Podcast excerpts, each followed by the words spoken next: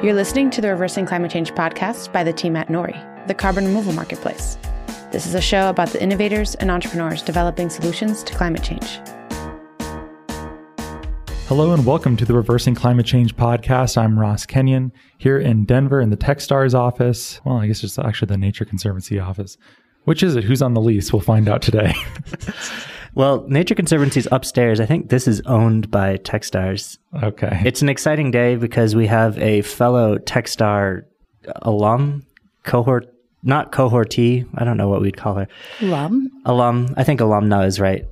It's also amazing because when I heard her speak, I'm like, man, we've been wanting to do this topic for a really long time, and everything that she's saying resonates with a lot of Nori's worldview. So, as you know, listener, we only like to bring on people who agree with us. So this will just Actually, I think that's one of our strengths is that we've had controversial guests sometimes or people that we do want to challenge, don't see eye to eye with.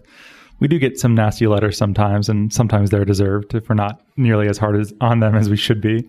But please send us a letter. If you have something to say or you'd like to hear a new perspective or you have an idea of a really good perspective, you can always email us at hello at nori.com. If your comment is mean in nature, you can go right to Christophe at nori.com. It's better for me. Okay, enough of that. We should introduce our guest. Sitting across from us, we have Sarah Thunberg. She is CEO and co founder of GeoSpiza. Sarah, welcome to the show. Hello, thanks for having me. Sarah, we like to start off with people's stories, not just like who are you, but really how did you get to where you are today, which is sitting on the Reversing Climate Change podcast? Yeah, absolutely. So, uh, the root of how I get here starts in emergency management. The start of where I get here really starts with watching a crazy movie when I was 10, Ooh, which one? The Killing Fields. To call it a oh. crazy movie is God, your parents let you watch that at 10? Yeah, they didn't know. I stayed home sick from school. We got HBO when I was 10, and mm. I stayed home sick, quote unquote, sick for a week. And it was in the era where things played repeatedly.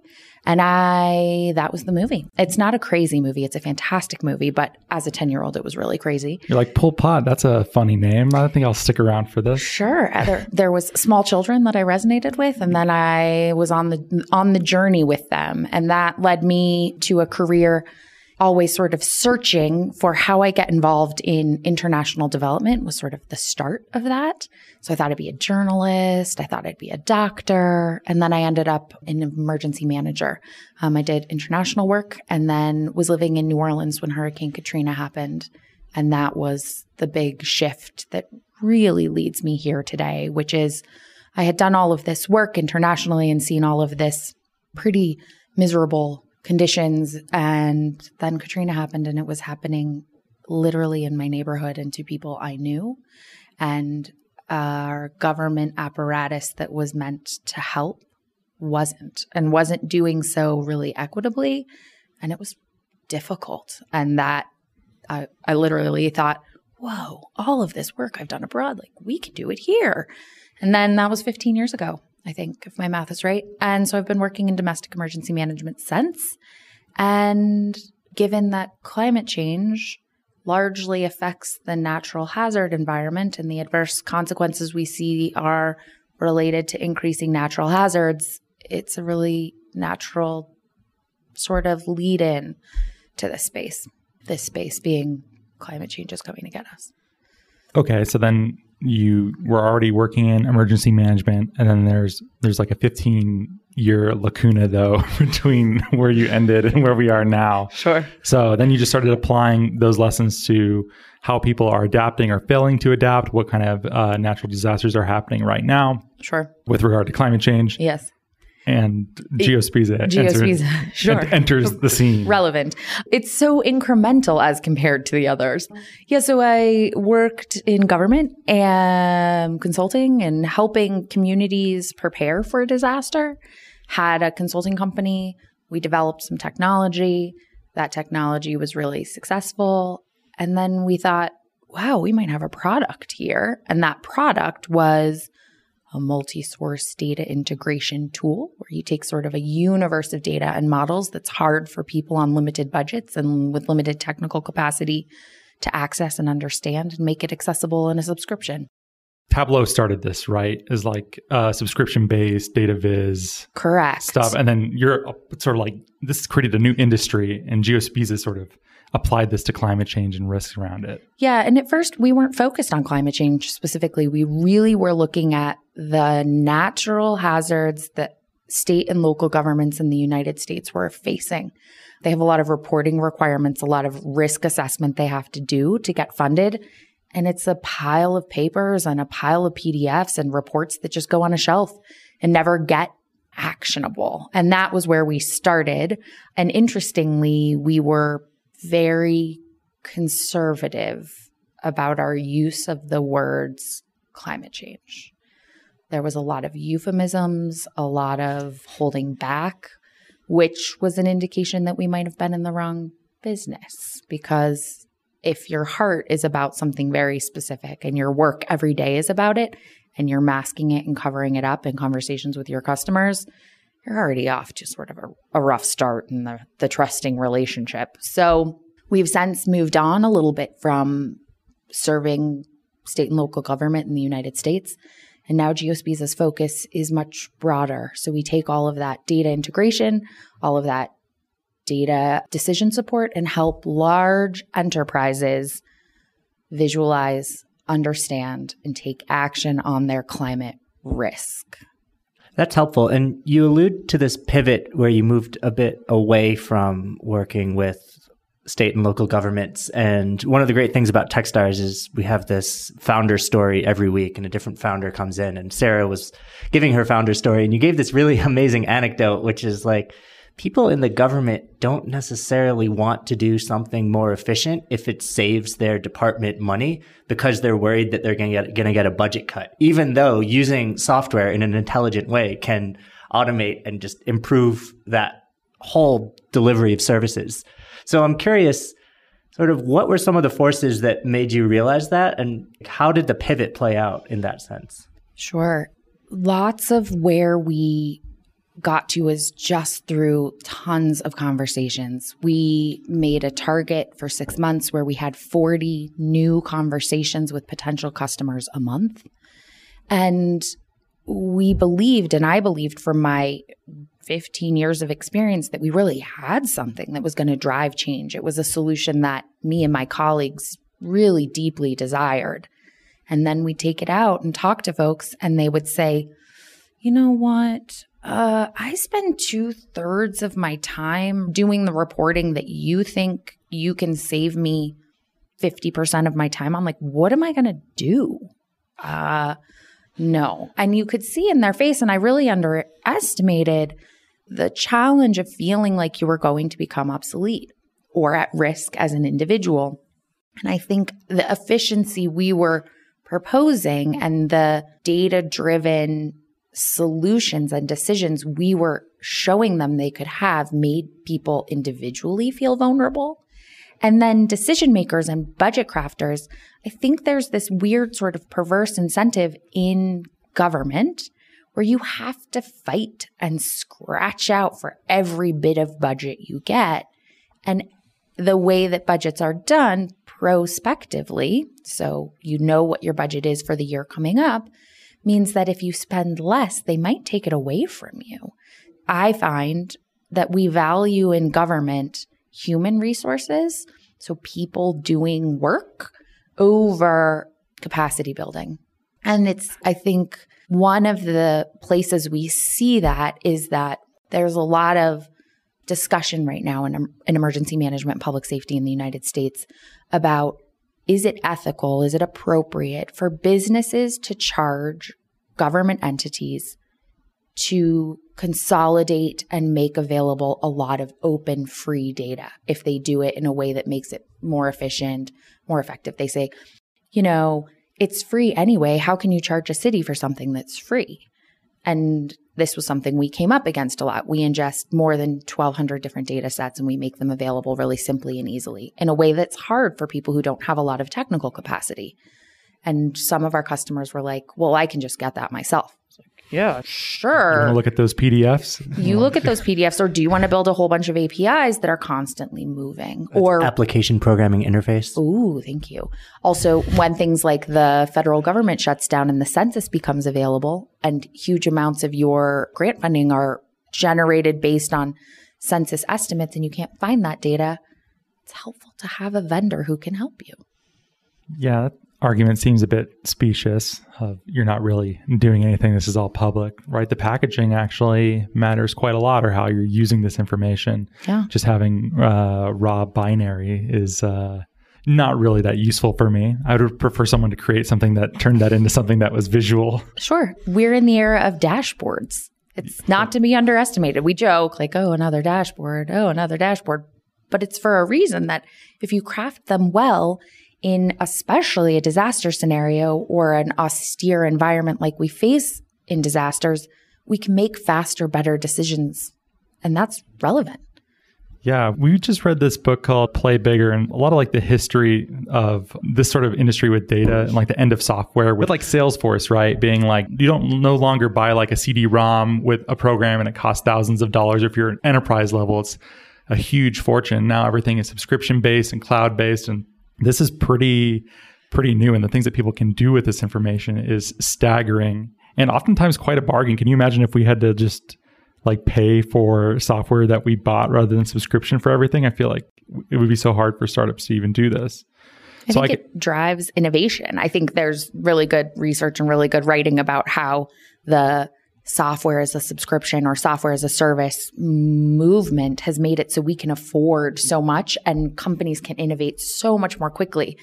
So they get successful and also unsuccessful and go away quickly. We can test, we can validate, we can experiment so much faster. So what I'm trying to say is, I don't believe you're a fraudster. Thanks. I think I think, I think that's a valuable way to offer a service. Um, Thank you. You Thank you very passed much. the sniff test. I'm surprised that people still give you grief about stuff like that. But The New York Times just wrote an article about this very thing. oh yeah, what, what's it called? We'll we'll link it in the show notes. Well, so this is an interesting story. One of the other public safety technology innovators is called One Concern. And they have done some really interesting things and they're working in a hard market, just like we were. And the New York Times article was pretty heavy handed about that aspect of their business, repackaging open and free data and charging for it. So yeah, I don't know what it's called. It's This about One about- Concern. Oh, okay. It's Because not about us. because I've seen this about AccuWeather and NOAA. Have you seen that whole thing? Yeah, well, so that's another interesting thing is every single weather enterprise in the United States makes all of its money by repackaging data that's made free and available from the US federal government. That's the way that that works. How do you feel about that, taxpayer?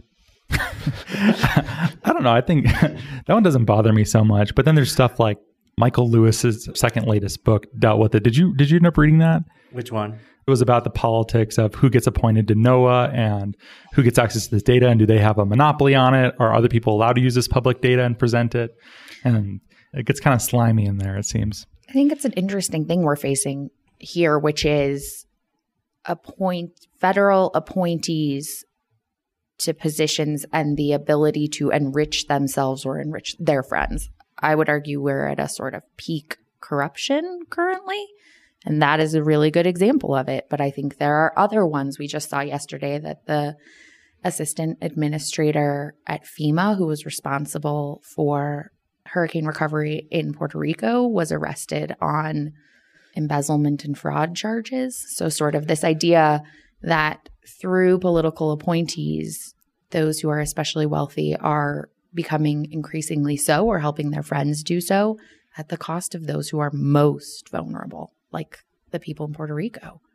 Okay, so before we give our listeners reasons to grab a pitchfork and show up and be angry somewhere, you went on this pivot, which is to say GovTech is maybe not the place to start, but there are entities that are willing to better understand their climate risk.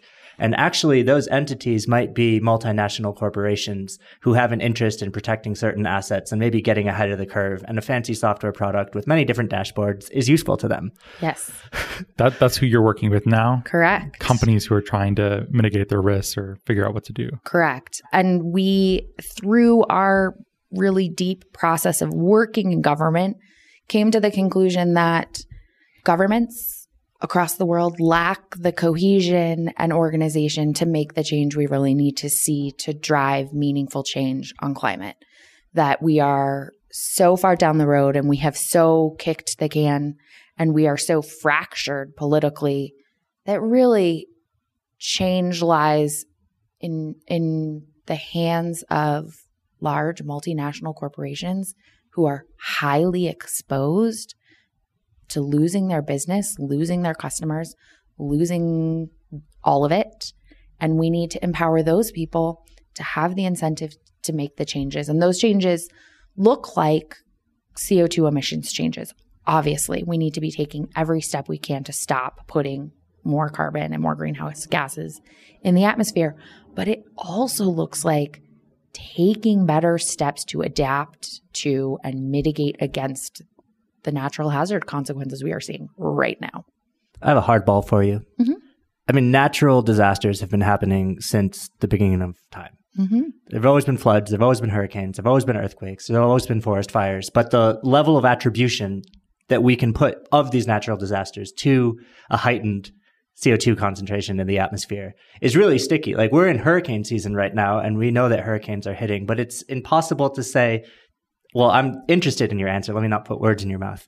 How you assess climate risk based on some of these things which have already been happening. And maybe hurricanes harder one, but like let's talk about 100 year floods that happen multiple times. Like where do you draw the parameters on this? How do you think about it? So, I think that there's to some degree, that is a conversation and an argument that isn't especially productive. So I think the evidence is very clear that things like unpredictability and natural hazards is, is being seen. We are seeing flooding that is greater and lasting longer in areas we've never seen it before. We are seeing similarly drought last longer, be hotter than we've ever seen before. This was a year where we saw record temperatures all over the world. The average highs were the highest we've ever seen. So we're accumulating the evidence that additional carbon in the atmosphere is warming seas, warming air, and causing unpredictable things. Whether or not you can attribute a specific hurricane, a specific flood, a specific wildland fire to climate change is somewhat irrelevant. We are seeing nonlinear, unpredictable changes that don't reflect anything of the data we've ever seen. To me, I don't care what the cause is. I'm super grateful that there are folks like you and other companies in the world that are working on the CO2 problem. What I'm working on is that we're seeing these terrible events happen. They are truly catastrophic, like we've never seen, and happening more and more frequently and we need to be dealing with that.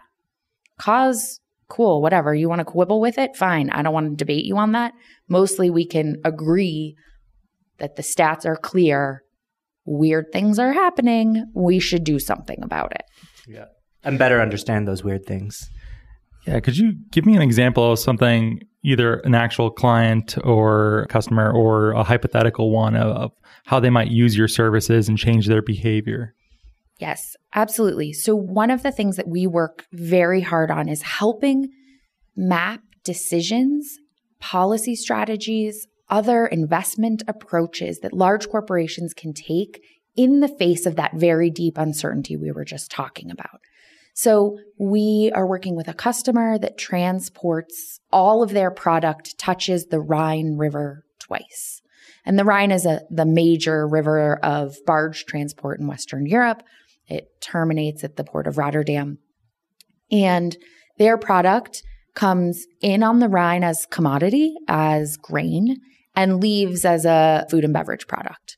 And what we're seeing on the Rhine is as a result of climate change, we're seeing rapid ice melt and unpredictable flows in the Rhine. So drought and high flows. And that is causing all sorts of disruption to their supply chain because it's not anything they've seen before.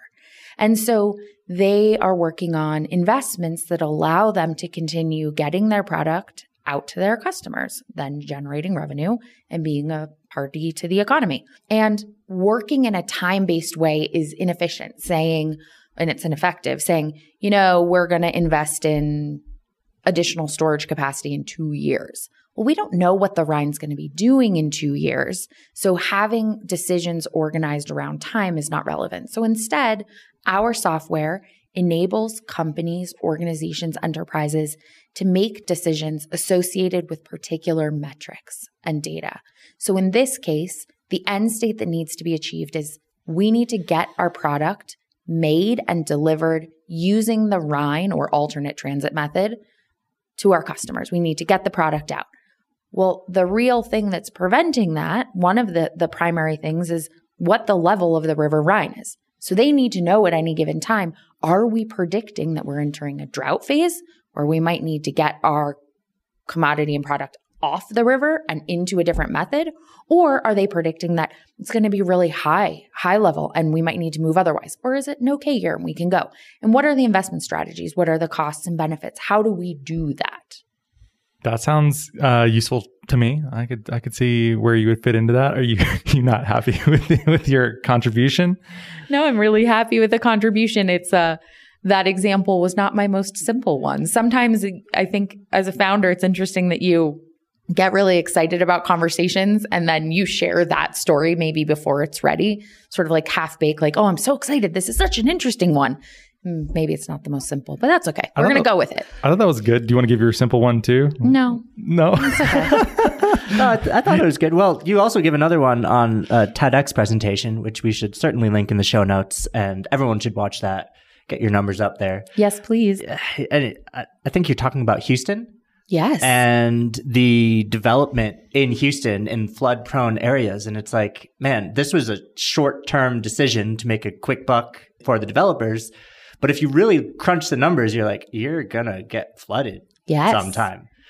So, you are going to be flooded going to be. many times, likely. And it's interesting in the United States and in lots of parts of the world, flood risk is subsidized heavily by the taxpayer. So we think lots of times, oh, it's their fault. Oh, it's their responsibility. But the insurer of last resort is always the people. And so we enable a really fundamental inequity in the way we do things around natural hazards in the US, which is we allow developers to develop property in really risky areas. And we say, it's okay. It's for economic development. And it'll probably be okay. And then we allow people to move in. And then when they lose everything, we end up having to pay, whether it's through, which we can talk about in another conversation if we should or shouldn't, but we should, I think we should help people. But maybe we should also help them make better choices, not the individuals, make, help the developers make better choices about where we build. Yeah, I, I, think that's a super important point and one that people uh, often don't see. It's, it's sort of invisible. Mm-hmm. Um, a book that I would recommend that I really liked, and we'd, we'd like to have him on the podcast too, by Dr. Matthew Kahn at USC, wrote a book called Climatopolis, and it's basically a, applying microeconomic theory and how uh, prices communicate very important information. But if you limit how prices can move that information is not being communicated. So if you artificially cap the amount of premiums in flood prone areas, more people will live there than otherwise because it's cheaper. And then you have to pick up the pieces later. But it probably wouldn't have been as big of a problem if you just said, sure, you can live here. The government is not going to underwrite your insurance policy because it's just too risky. And really, no one should be living here. Yes, absolutely. And that's such a fraught conversation to have, partially because we have historic inequities that made those places quote unquote habitable to begin with, like redlining and building affordable housing in high risk areas because the land was cheap. But it's just challenging. Yeah, I'd like to because because normally when people think about risky areas, and maybe this is a rhetorical approach that people take mm-hmm. rather than the full story, and I'd like to hear more about what you just said. Uh, I think about rich people in beach communities because they definitely get a lot of the benefit too, having these these nice ho- homes right on the beach, out in the Hamptons or wherever people are. In uh, North Carolina is where we see coastal North Carolina is where we have some of the highest value repeat loss flooded properties. There's, I think, somebody should quote me on this, not quote me, should come back with the data about this, which is I think there's a pier in somewhere in the Outer Banks of North Carolina that has been destroyed like eight of 10 hurricane seasons and federal taxpayer funds rebuild it every time. Okay, it's time to not have that pier, probably. okay, so then we're associating flood risk and hurricane risk in these coastal communities with, with wealth, but you're saying that there have been other policies that have encouraged uh, higher risk communities or marginalized communities to also live in these areas too. Yes. How, how's that work? It's new to me. Yeah, absolutely. So you see areas, again, lots of times in coastal communities. So New Orleans is a really great example of this. The lower ninth ward was a known flood hazard. We, the, the government, we knew the way that the levees and the dams and the dikes were constructed in and around lower Nor- New Orleans, that that area was highly vulnerable to flooding. And we saw that that happened. And we see that all across the United States that the areas where, so another great example is the Far Rockaways in New York City. Out in Queens, in the middle of the century, we started building affordable housing, also some aged housing, and I think some in the 80s after we changed the way we help people with mental health issues, some other sort of structured housing, but nobody, it was sort of a not in my backyard approach. And so the place where government and developers developing sort of low income and also less desirable housing, the only where the place they could get land was way, way out of town in a highly vulnerable natural hazard area. So Wait, this on is, a marshland. This is Brooklyn, not Queens, right? No, it's- Far Rockaway. Far Rockaways is in Queens. Isn't it like down by JFK? Oh, no. Queens does this weird like wraparound. Uh, uh, okay, Yeah. okay. So, okay, I- I'm mistaken. So you have this area out on the far Rockaways, so really detached from community, Mm-hmm. further isolating people who need resources. And they were the people that when Hurricane Sandy came just absolutely got hammered. Not that other places didn't, but they really did. Yeah, so that community is right on the coast, right? It's like that narrow little piece of Finger, land. yep. Yeah, which seems like it would be desirable were it not so risky. So this is land that would not have been developed by the wealthy. You know, this is like a, a bedroom community p- potentially for people commuting into Manhattan, but it's just too risky to build it. But the government isn't subject to those same sort of mechanisms for allocating risk and determining because they're just insuring themselves. It's not like a private developer. So they said this is high risk, but we don't really mind. This is And it was at the time very low cost because there was no transit. okay. So it's very disconnected, very isolated, and it also lacked a lot of resources. I also think there's a whole book about this. I also think it was formerly a dump, also potentially contaminated land. Okay. What's what's the book? I'm curious about this. I don't remember. Just tell us later. We'll put it in the show notes if you're Cool. curious Absolutely. about this, because this is part of the story I, I don't know as much about. Well, you, you kind of already answered some of those questions that I lined up for you, and you said it before we even primed you, which is how does government sometimes limit prices in a way that distorts information and causes bad decision making? And it sounds like this is at least partially your bread and butter. Absolutely. And I think one of the places we do it most often is through flood insurance. Flood insurance is the strangest of insurance products in the United States. So it's only available through the federal government. You are required to buy it in certain limited circumstances. If you live within a particular flood zone, you have to buy it. But there aren't any real incentives to encourage people not to live in those areas. And once people live in them, flood insurance can be ratcheted up to the point where it's unaffordable, but there's no incentive to help people leave. So then they're uninsured and then they flood. And then FEMA comes in and gives them aid, but FEMA is the administrator of the flood insurance Uh, policies. it's like a welfare trap for insurance. Yeah. Uh, this is funny to me too because it's bipartisan or transpartisan. Like I've heard conservatives and libertarians complaining about flood insurance like forever. And I don't really hear progressives talk about it as much. But I also hear people both left and right also support it because there's sort of this natural empathic, we have to help people who are already in this situation. And you're like, well, yes, you don't want to just abandon people, but also like we don't want to artificially encourage more of this behavior to continue. So you have to break the cycle and help people. I don't know what you do with it because I can see reasons for it to be supported and rejected from both sides for both of those issues.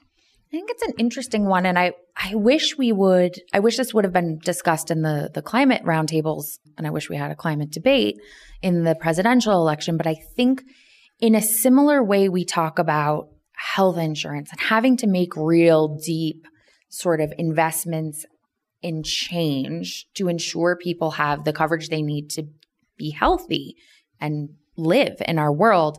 We have to have similar sort of really hard risk based conversations. We have to use the evidence, we have to use the data. And sometimes it's going to be really tough.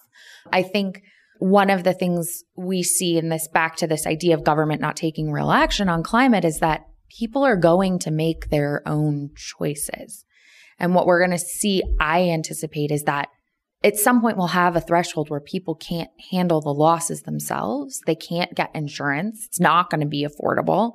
And then they're going to have to make other choices. And I think one of the places that we see this and it's really interesting is hail coverage. Hail seems like this really sort of boring hazard. We all sort of, it's like a nuisance hazard. It's no big deal. But it turns out that this is one of the most sort of early and aggressive problems we're having as it's related from climate change to natural hazards. We're seeing unprecedented numbers of hail storms and they are far more severe than anything we've ever seen before. So a couple of years ago in, in Colorado, we had, I think, a $3 billion loss single event hailstorm. Wow. And then we had another one and another one. And we're seeing this all across the world. And I was hail in places that literally it's never hailed before. Hail's incredibly destructive. It usually doesn't kill anybody, luckily, but it destroys people's things that are insured. And then insurers have to replace them. And we're seeing in particular neighborhoods in Colorado that people are paying 10x hail premiums.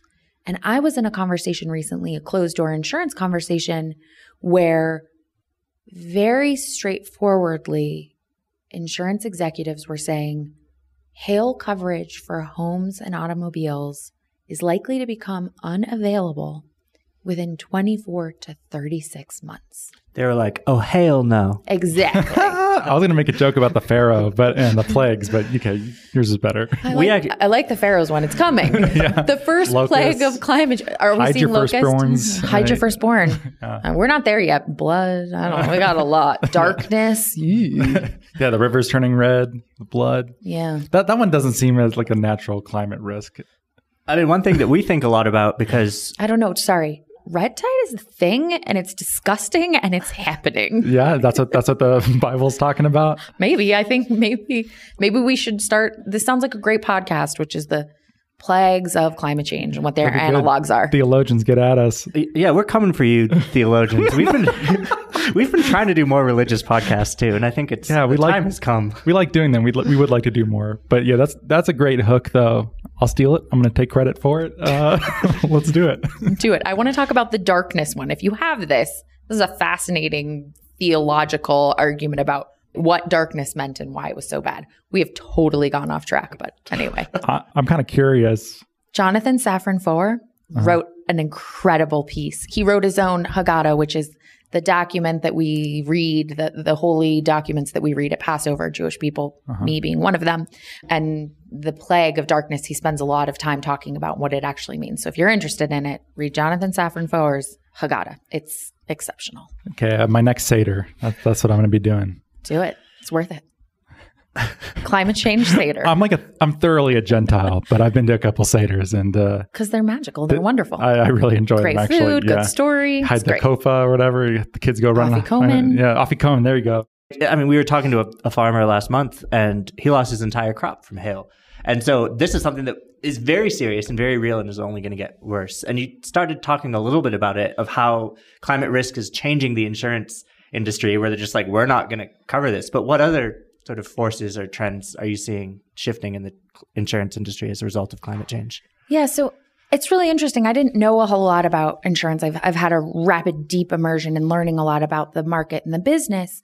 And one of the things I think we don't all think about is we think insurance their business is the policy premium they charge us and theoretically they make enough money to cover it and pay it back. But what it really is is they're large investment companies. and they have huge amounts of money invested in the markets. And it's the return on that money that allows them to cover things. And one of the risks insurance companies face, along with every pension manager, every 401k manager, every financial fund, is the risk of stranded assets. And I would imagine you've talked about stranded assets here, but this is this idea of primarily fossil fuel oriented companies count what is currently in the ground as something that they will capitalize on and it will contribute to our economy. As we decarbonize and as we see things change, those assets will not be taken out of the ground, hopefully. And there is huge risk to that because we are counting on that future earnings. And insurance companies are similarly counting on that. And their revenue projections and their models about how they handle things are dependent on that revenue recognized. But we're never going to do it. Interestingly, I was at a meeting. There was a climate action week in, in London earlier this year. And it was an incredible experience because in an environment in the United States where I previously never used the words climate change because I was afraid it would hurt my business. Climate change was such a foregone conclusion and was such like, yeah, it's happening, it's here, it's not even negotiable. What are we going to do about it and what are the risks? And we have very clear data about it, what the risks are. And one of the things somebody gave a presentation on from the Bank of England was about this idea of a global policy tipping point that eventually things will become so severe in the environment, natural hazards will be so severe that governments will take action and very, very quickly they could just create legislation and requirements that mean that we never extract any more CO2 generating products from the earth, whether that's oil or gas, coal, and that the cost to the economy in what could be as little as 24 months is many trillions of dollars of losses. And it was essentially like, we'll all just lose everything overnight if we don't do something quickly.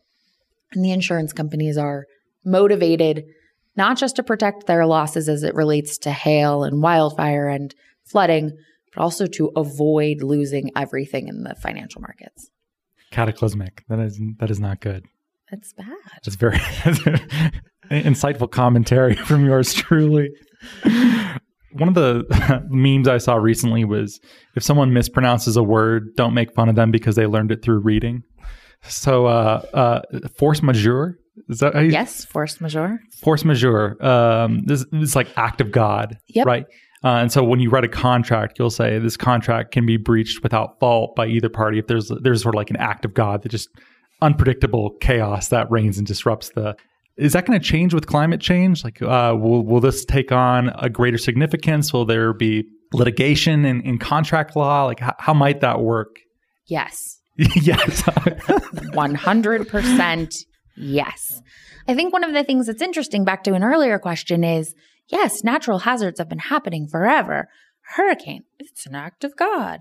But there are factors at play that whatever your faith tradition drive the consequences to human action. We know now that we might have hurricanes and we might have once considered them a force majeure. It might have been an act of God once, but now as we are populating coastal properties and coastal communities, we know better. We know there are going to be consequences.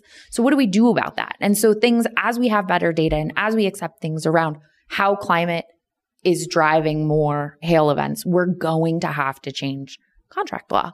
It's absolutely going to happen. I know there are initial test cases happening and it's an interesting place to to watch and an interesting place to see what's going to happen. That would be a good future podcast episode too. Yes. You have to let us know if there's someone that we got to have on to do this. I would say that there's London teams who are really working on these. They're they're leading the legislation. I will connect you with some of those people. Great. Thank you. I love those British podcasts. We always drink tea on them. okay, serious question. In your TEDx, you were talking about sort of risk mitigation in terms of getting venture capitalist returns because yes. a little bit of investment will save you a whole lot of money. But if this is the case, why aren't why isn't this happening a whole lot more? It's not sexy. Period. We have a human nature to respond in a fight or flight mechanism to exactly what's in front of us. And thinking ahead and investing our money in the long term upside is hard. It doesn't come naturally. And the example I gave in my, my TEDx talk is really simple strategies like moving the electrical and HVAC systems, that's heating and air conditioning systems, out of the basements of commercial buildings and putting them higher. It's like a revolutionary idea. Seems so simple because when then it floods, they don't get flooded out and the elevators still work and all of these things. We almost never do it. And um, it's because it it doesn't feel important or like the number one priority. I think it's a really interesting commentary that LEED, which is the I don't know what it stands for, the leading evaluation and marker of having a sustainable building doesn't take into account very many disaster, if any, disaster resilient strategies. You don't get extra LEED points by ensuring you're flood resilient. And that's bananas to me. And I think this idea of separating sustainability and being green from being disaster or hazard resilient is a huge flaw in the way we're doing things. And we need to put those together to have a holistic, sustainable future. That makes a lot of sense. And LEED is leadership in energy and environmental design. Right. So this is this idea of reducing carbon emissions, greenhouse gas emissions is huge and absolutely crucial to our future. But we also have to deal with being resilient to the consequences we're already seeing. And separating those things is leading us down a dangerous path. To your question again, though, about why don't we invest in mitigation? It's September 11th today when we're recording this. And I've been doing a lot of thinking over the last 48 hours about how we came together as a country and took action and how we spent money in response and why don't we do that on climate change? Why are we not gelling? And what could we do if we took that sort of deep sense of pride and community and action? And how amazing could it be if we had done some of for good what we did in the days after 9 11? Would be interesting. Reflecting deeply on it. Yeah, that's one of the potential benefits to the Green New Deal, which some of the things they suggest sound good. Some of them sound like a waste of money. Some of them are probably in between. But one thing I do like is that having a moral mission as a large national community may be a good thing. Yeah, absolutely. Uh, I, think, I think when we don't have it and things are too good for a while, I think we end up just tearing each other apart. Like, um, I might end up cutting this too, but uh, uh, I was in uh, Sarajevo years ago, and I was hanging out with these two master's students who worked at the UN, and they were like very well-heeled, educated people, and they missed the days of uh, Tito when it was Yugoslavia and it was united. So like all those Balkan countries were all together, and they missed it. They're like, we need we need an external enemy. If we don't have one, we're just going to kill each other instead. And so that was like the first time I heard someone earnestly yearn for a dictator. Uh, that was a first. But also, I think that broader point is true. We joke in my at Geospiza and then also in my family that what we really need to solve climate change is aliens. That if we could just have some more UFOs, hopefully harmless, nothing would bring the globe together faster than an external enemy. If we could all feel like we were humans and they were someone else, we would probably take action on climate because we really dig our planet, especially when faced with somebody who wants to take it from us. This is a not unlike the mitigation discussion, which is something ever present feeling really scary we'll do something about, but uh, 10 years from now, that might save me a million dollars. I don't know. I'll maybe take the risk. Yeah. The in group, out group dynamic is, uh, I think for humans, it's the most stimulating thing you can do. We do it naturally. There's also, uh, God, this this is a little obscure of a reference too. There's a South Park uh, I saw years and years ago where in the future the kids are complaining about religion at the beginning of the episode, and they're looking forward to a time when it's only atheism. But all the atheists have divided up into camps of which types of atheists they are, and they're all killing each other over it. It's just humans. It's it's our most fun activity. Humans love it.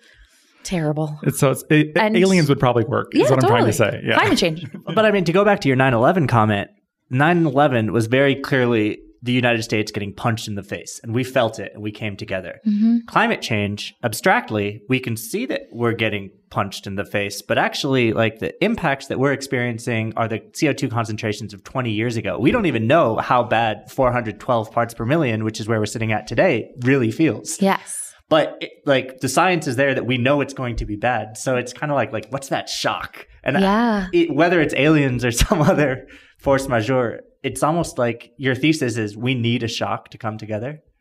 That is depressing. Yes. Oh, goodness. I want that not to be. I want the shock to be children's climate protests. I want us to not need that, but maybe we will. And to me, the heartbreaking, the most heartbreaking part about that is that the shock and the punch to the face is going to come to the people who have the least resources to absorb it and come back from it. And I think we saw this in the the cyclonic activity in Africa this year that unprecedented tropical cyclone destroying communities in Africa or in the Bahamas just now with Hurricane Dorian. These are communities that have the least resources to come back, and they're the ones who are going to bear the brunt. And they also realized the least amount of gains from the activity of putting all of this carbon in the atmosphere. They're not the wealthy executives who are continuing to do it. And it's breaking my heart. All right. Well, I have one more sort of depressing question, but on your TEDx, you said we shouldn't call them natural disasters. We should call them human disasters. Yes. Why is that? Because it's human decisions that make it so that they are truly a disaster. The hazard will happen. As you said at the top of this, hurricanes happen, earthquakes happen, rivers overtop their banks. It happens. The disaster comes when humans are injured, become killed, become killed. The disaster happens. Ultimate passive voice right there. Yeah, so weird. When humans die or animals die, when people lose everything, when people become displaced and have to move across huge places and, and change and disrupt their entire lives, that is the disaster. And that is not natural. We have made choices as human beings, and we continue to make choices that put people in the path of natural hazards. So we can talk about hazards all day long, but the disaster is the human part. And we need to separate those and be clear about what we're saying.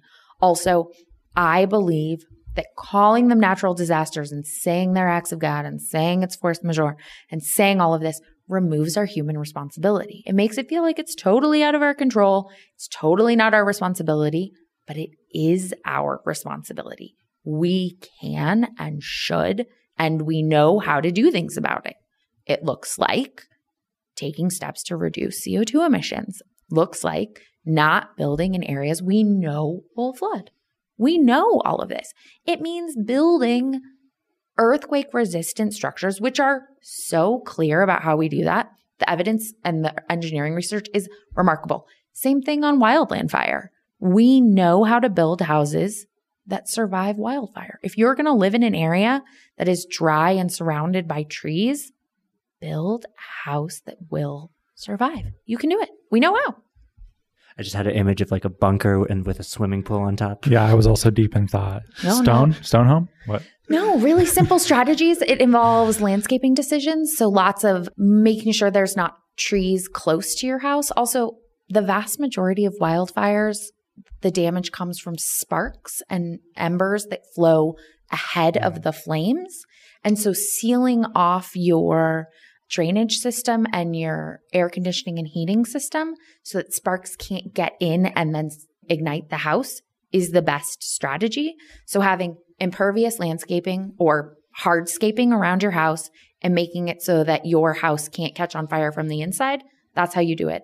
And I am not going to quote this exactly, but I think building a wildfire resistant, highly wildfire resistant new construction only increases the cost something like between 8 and 11%, which is not nothing. but it is way less expensive than rebuilding that house again, which we do all the time. Great. Well, thanks so much for being here. Yeah, Sarah. absolutely. That was that was fun. Thanks for tolerating a strange and winding conversation about plagues and No, that was fun. acts of God and force majeure. I liked it. There, there's more to do too. So, if someone wanted to find out more about your work or climate risk in general, what should they do? They should go to Geospiza, that's G E O S P I Z A dot US. As a side note, Geospiza are the species of bird that Darwin studied to develop his theory of evolution. And we think of ourselves as helping our customers adapt to a rapidly changing climate. So um, come to Geospiza. Reach out to me on Twitter. I'm at Sarah Thunberg. That will be listed below. I love talking about all of this. And um, I look forward to, to learning more from everybody in the audience. Great. Thank you. Uh, that was a very fun one. If you like the podcast, you like what we're doing here, please rate and review us in iTunes, Apple Podcasts, Stitcher. Stitcher is the one that you should do. Um, tell your friends, help us make carbon removal and climate change more of what people are talking about. I think it's really important, and uh, we hope you feel the same. So thank you so much.